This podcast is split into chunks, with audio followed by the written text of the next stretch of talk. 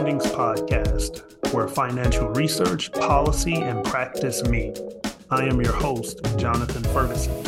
Our episodes contain interviews with researchers and discuss evidence based strategies that policymakers and practitioners can implement to strengthen financial well being for individuals at all stages of life.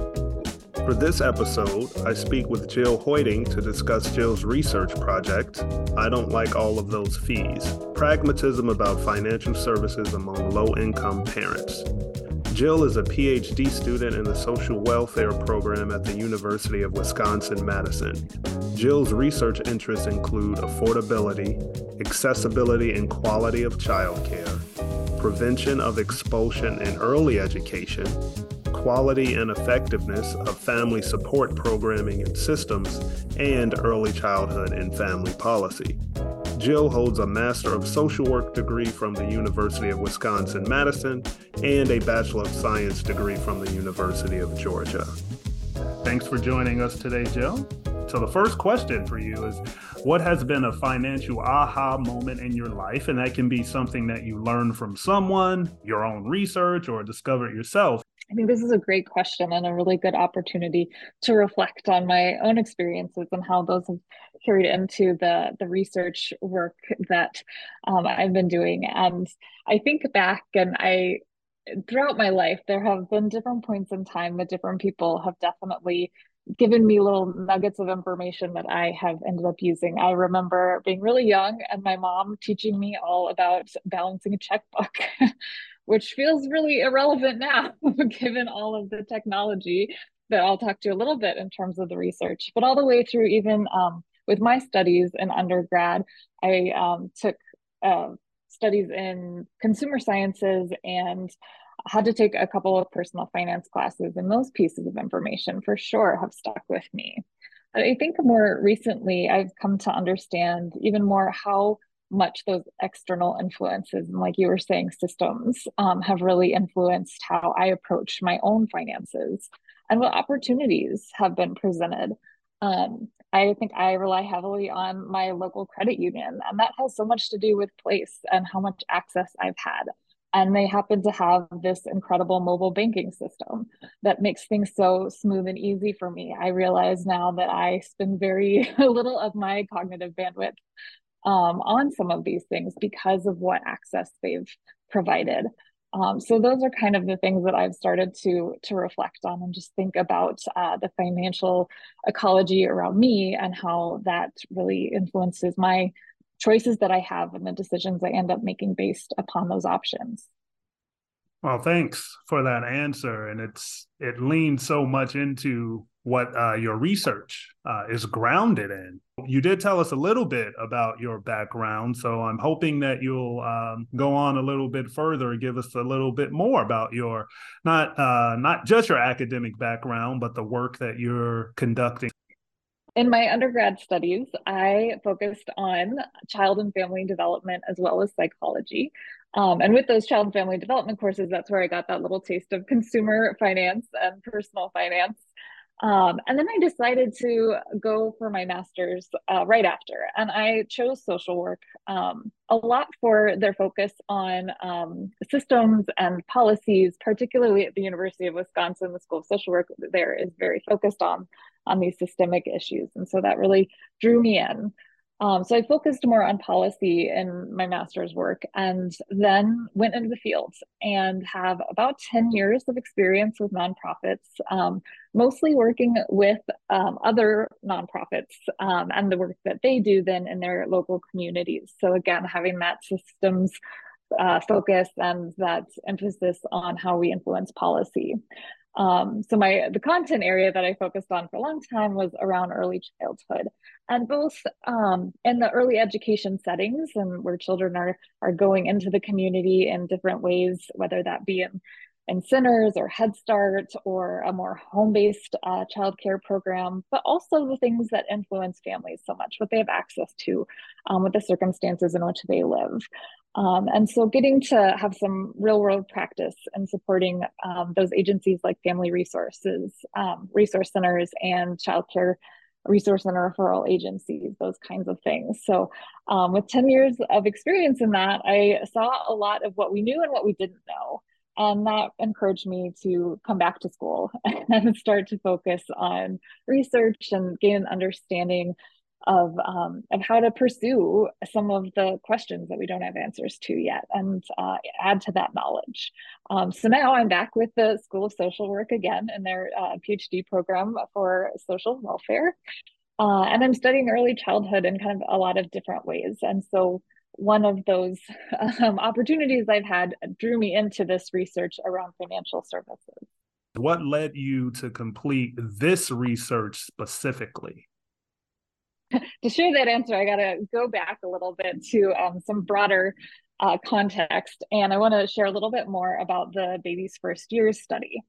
And this is a, a larger study that a team of uh, principal investigators have designed a randomized control trial to understand if reducing poverty um, changes children's developmental trajectories.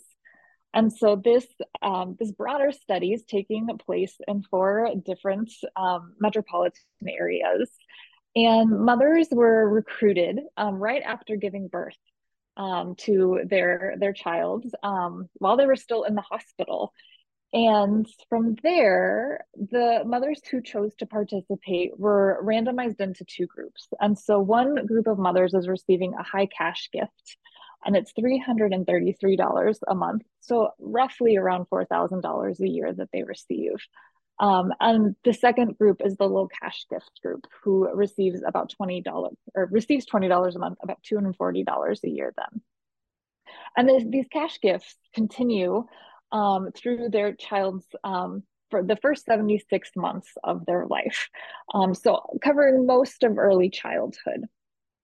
And they receive this cash uh, gift on a debit card. It's an unconditional cash gift. So once moms uh, chose to participate in the study, they don't have to do anything to continue accessing that money. They don't have to continue participation in the study. Um, they don't have to spend the money in certain ways. There really are no conditions. Um, that is with them from here on until those 76 months. Um, however, the the design of the study does include um, some behavioral nudges, if you will, that um, kind of hint that the money is um, kind of linked with their their child. So, like for example, the money comes on the day of the month that their child was born. So, say my birthday is June 11th, it would come on the 11th every month, and the card is designed in a way that says "for my baby" on the front. So, there are a few things. While it's unconditional, that there's a connection to to children. So this debit card um, can be used uh, for in-store purchases, online purchases, ATM withdrawals, cash advances via banks. So there's a number of different ways moms can use it. Um, and there's not a charge with purchases um, or withdrawals through a bank teller. And there's no charges for customer service or card replacement. But only monthly, um, the monthly gifts can be dispersed through the debit card. So it's not a reloadable card in any way, shape, or form. Um, but that context, I think, is important in terms of these uh, thousand mothers who are participating in um, the baby's first year study. We then approached them um, a subsample to be part of a smaller qualitative study. And so this is kind of where, um, for me, the, the personal motivations um, for this study first, the fact that I got to participate really early on in this study um, around early childhood was just fascinating given my interest in the past and my work. So to be able to to participate has just been great from a, a student perspective and learning all of all of these things about research. And then particularly for the qualitative research, you know, this is where we hear moms' narratives directly. Um, and getting to understand their voice, the the meaning that they give um, to participating in the study, what the money has meant for their families, has just been a unique opportunity and a great experience to understand directly from them um, how they're they're experiencing this.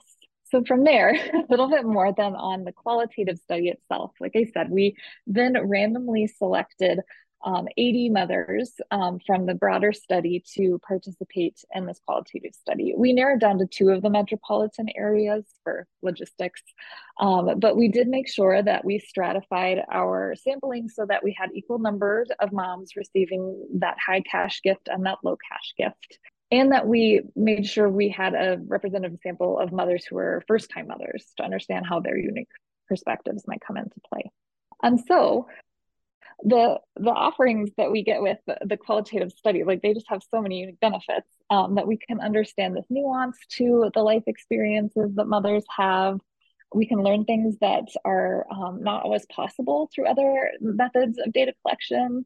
So like things you wouldn't be able to pick up in a survey we can start to understand from mothers own voices uh, mechan- mechanisms behind certain changes or the meaning that people give to different things. Those are all things that we can start to uncover um, with the qualitative work.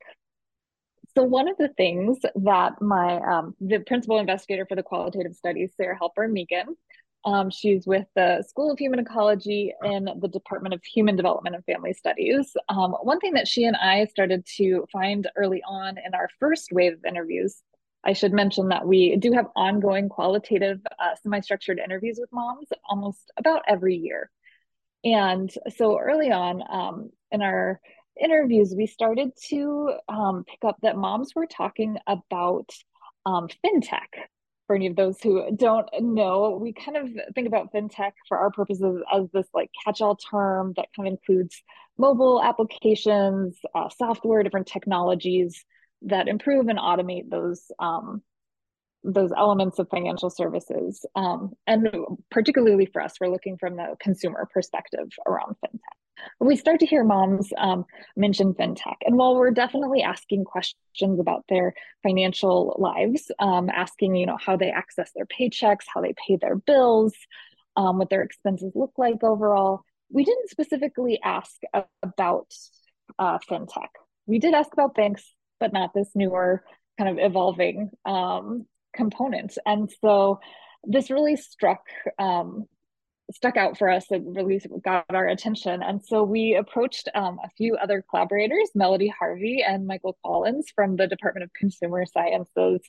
Um, and that's kind of where we started to look into this matter of uh, mothers, like the financial ecology that surrounds them and the context in which they're making these decisions about um, about their finances, but also kind of what sets up the options that they have available. Um, and so that's kind of what motivated us to, to start looking at this specific, these specific research questions um, within the baby's first year's Mother's Voices qualitative study. Well, that's certainly very comprehensive.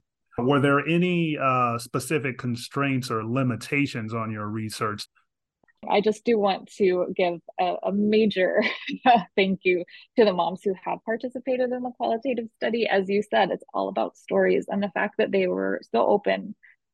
So, you know, with a lot of qualitative research, um, we're, we're not trying to produce these generalizable conclusions, but rather we're really exploring, exploring these nuances um, and the experiences, the perceptions, and the meaning that mothers give um, the their life circumstances. And so we um those things are often hidden in the other elements of data collection um, especially in terms of the quantitative surveys or some of the other types of collection that might be happening. And so we're able to just ask more and get that nuance. So we're looking at this variety of um, experiences rather than you know being able to really specifically um, look at particular phenomenon. So, so the first constraint is that um, we're not looking to produce these generalizable conclusions, um, but we're exploring the nuances across mothers' experiences. Um, also, we do have the um, advantage of looking across two waves of interviews. So the first one was when our the focal children in this study were about one years old, and then again when they were about two years old. Um, but you know things can still change beyond that so we are still capturing a specific point in time um, within mothers lives and the kind of uh, financial decisions they're making at that point in time um, and then lastly um, you know we some of the pieces that we look at in the study, like experiences with banks, we did ask more explicitly about experiences there. But other things we didn't, like fintech services. And so that um, really came out more spontaneously from others. Um, so with that though, we we don't have an exact count like of how many mothers um, were using these fintech services. So we're we're probably um, under capturing or under counting mothers' experiences with these types of products from our data. Um, so there are some limitations there. Um, it's really great to know because it was spontaneous. It gives us a, a, new glimpse of something we didn't necessarily know about mothers' lives. But again, there's that limitation. With all research, there'll be some limitations, some constraints, but your research was able to find some I would say some meaningful things. Uh, so, would you be able to tell us about that, uh, specifically what your research findings were? Yes. We find that four prominent factors shaped mothers' use of financial services and products. First, their perceptions of and experiences with banks. Second, their perceptions of and experiences with fintech services and products. Also, their employers' choices about how um, they pay employees. And then lastly, the modalities required to pay bills, as well as those that mothers found most convenient and those that they found to be most safe. Though about three fourths of the mothers in our study were banked at one point in time during the two waves of interviews, we do learn that mothers have a pretty big sense of mistrust um, in banks from their either past experiences or their perceptions, things they've heard or learned from others too. So, one mother, um, Stephanie, as we spoke to her, she told us that she knows well these ins and outs of banks. And having previously worked at a national branch for a bank, she still felt ripped off by bank overdraft charges because she saw some of their accounting practices really putting her at a disadvantage as being like in that consumer role.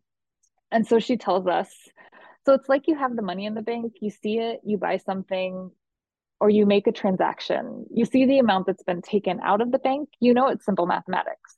You know, you see it's been taken out, deducted from the balance you have, you know what you have left over, you take care of your things. And then all of a sudden, bam, $15 fee. I don't like the way that stuff works. I think it's a big scam, to be honest. And I'd rather, if I'm already poor, I'm not going to continue paying $35 fees on top of that. I'll just manage the home money outside of the bank for now. And if I needed to do something, like I'll use my PayPal account or I'll get a reusable debit card or reloadable one. So after ending up with that negative balance, Stephanie had closed her account and turned to those alternative services and products that she described instead.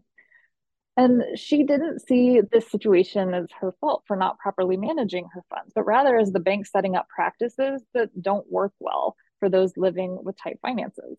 And she tells us, I have enough experience, but having financial knowledge doesn't equate to having finances. So it doesn't matter how much financial education and knowledge you have. If you don't have freaking money, then you can't do anything with the knowledge. So, ironically, Stephanie saw that the, financial knowledge that she gained from her experience with the bank as helping her more to manage money outside of the bank itself and where she can use the services and products she likes, like the PayPal or the reloadable debit cards. Um, in those ways, she feels she's in control. And so Stephanie went on to tell us about um, some of her other experience where she tells us, I transitioned to a Chime account and it works a lot better because you don't get any unnecessary or unexpected bank fees. I've been using it for about, I'd say, a good five months. It's very convenient, it's helpful. You don't expect fees. They give you a $20 overage every month if you need to, they don't charge you for it. You just repay it when you get your next deposit. It's convenient. So, yes, it's easy to send if you need to transfer something, if you need to pay a bill. I've never had any issues with that account. So, in this way, Stephanie sees these fintech services as meeting her needs and offering her benefits versus surprising her with fees um, as she so experienced with the banks previously. So when it comes to fintech, we saw that mothers most commonly reported using cash transfer apps, um, but some also used uh, fintech applications to manage bills or build their credit.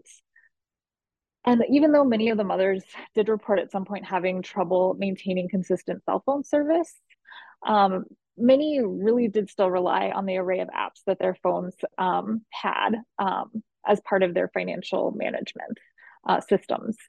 And when we compared mothers' use of like their prepaid cards and fintech options by their banking status, we really saw that these services and products were used by mothers regardless of whether they were banked. Um, so it's really not so much in lieu of traditional banking products at this point, but um, mothers seeing their use in addition to having these uh, traditional banking services too. But the types of services and products available to moms weren't the only thing that shaped their um, their financial management, and so that's where we see the the role of employers playing a major part. So Sasha is another mother that we spoke to, and at one point Sasha had been working at a big box store, and she tells us they gave us paper checks, so we just had to cash them in the store up there, you know, like in the front of the store and they charge like $10 if I'm not mistaken. It depends on how much money you have to get out, depending on that. So without a bank account, Sasha is paying her employer to access her own paycheck.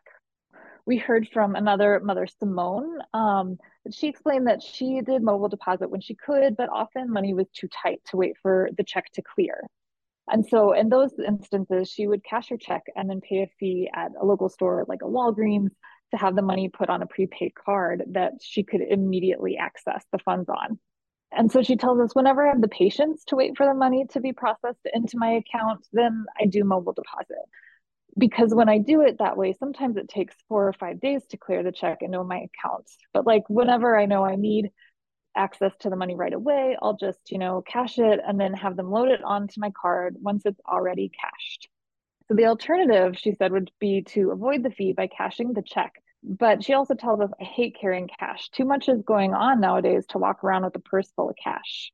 So for her own safety and her own peace of mind, um, she paid the fees to work around her lack of access to a directly deposited paycheck. So you can see kind of the ways that employers set up their their payments um, really does impact how mothers are able to access their own money, whether they're paying a cost for accessing their own paychecks. Um, we hear from other mothers who've worked at stores that have payment systems that cost in other ways. For example, they might offer a um, the paychecks to be put onto a card. Um, and in these ways, um, we heard from others that they can charge a fee for when those uh, prepaid cards are used outside of their employer stores. Um, so in essence, there's an additional cost to being able to access their own paychecks. It was very much not not the norm, but we did hear exceptions um, to the rule that um, some employer practices did support um, mothers in a positive way to be able to access funds. So again, that would be the exception versus the rule in terms of how um, payment pro- or paycheck processes, payroll processes tend to, to impact the financial lives of these mothers.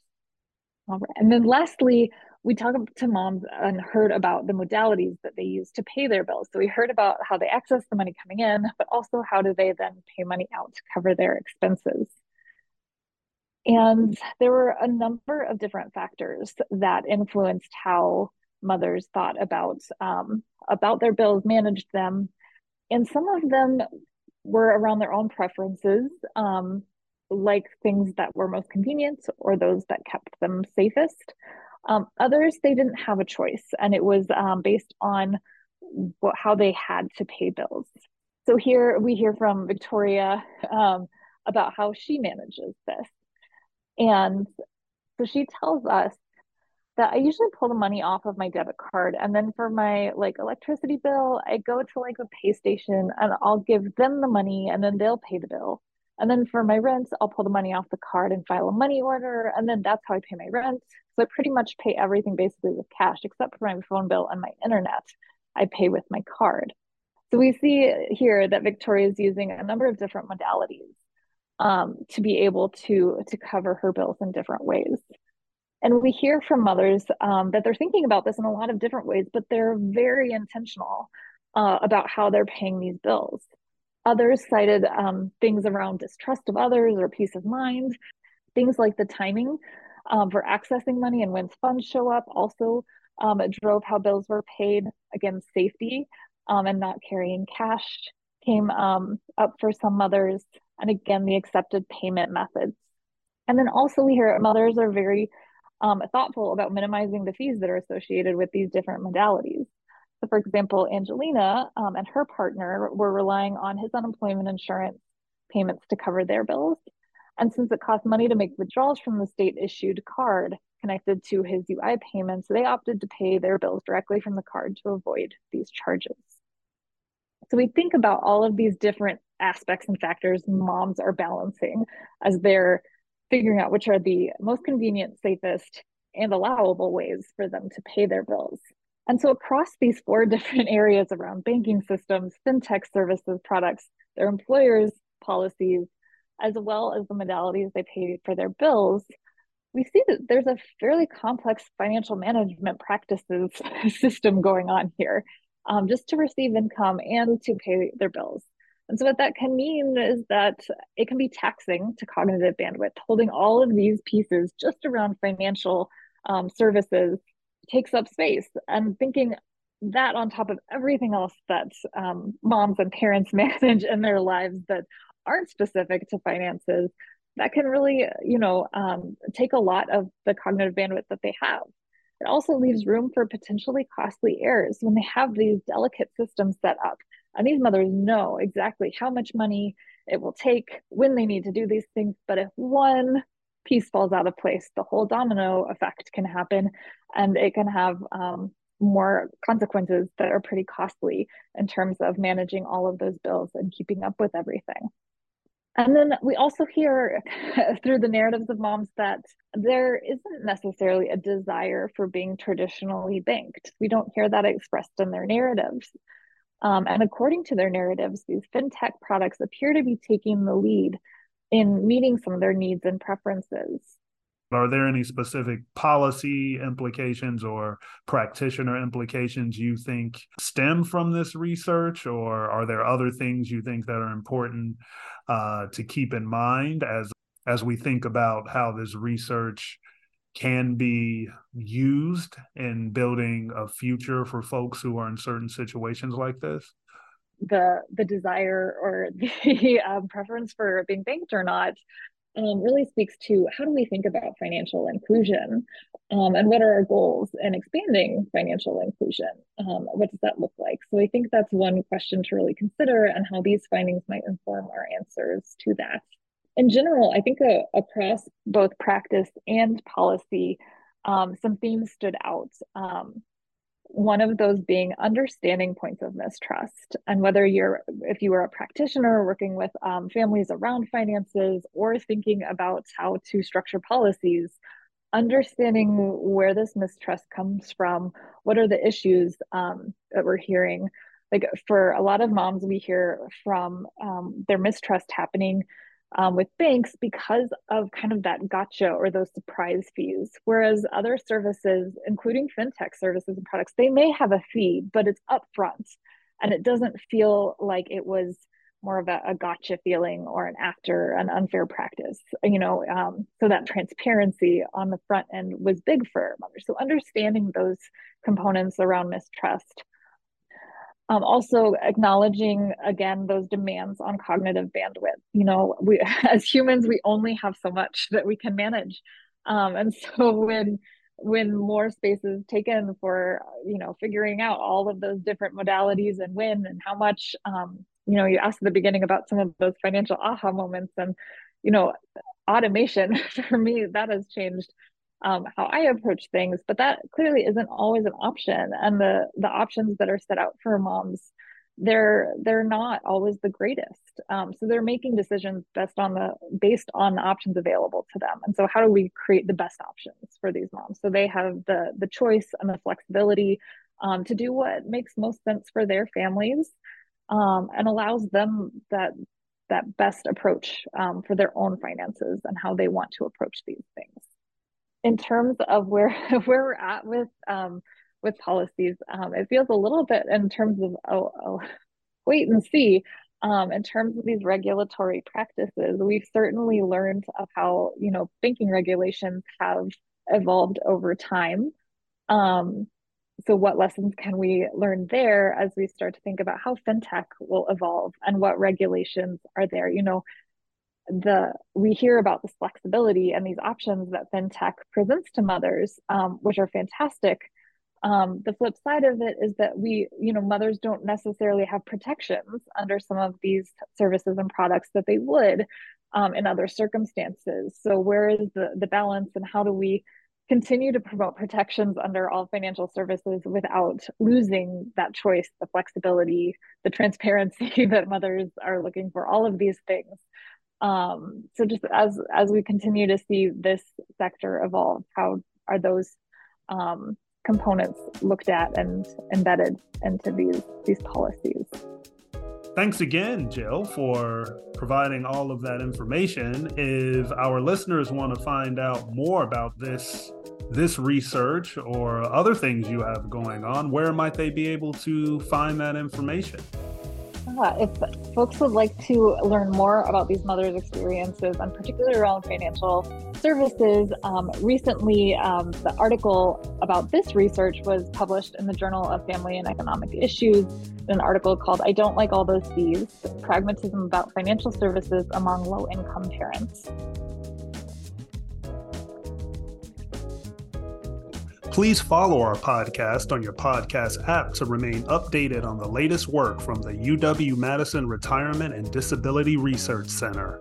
You can also visit our center on the web at cfsrdrc.wisc.edu. There, you'll find our latest news, publications, and webinars.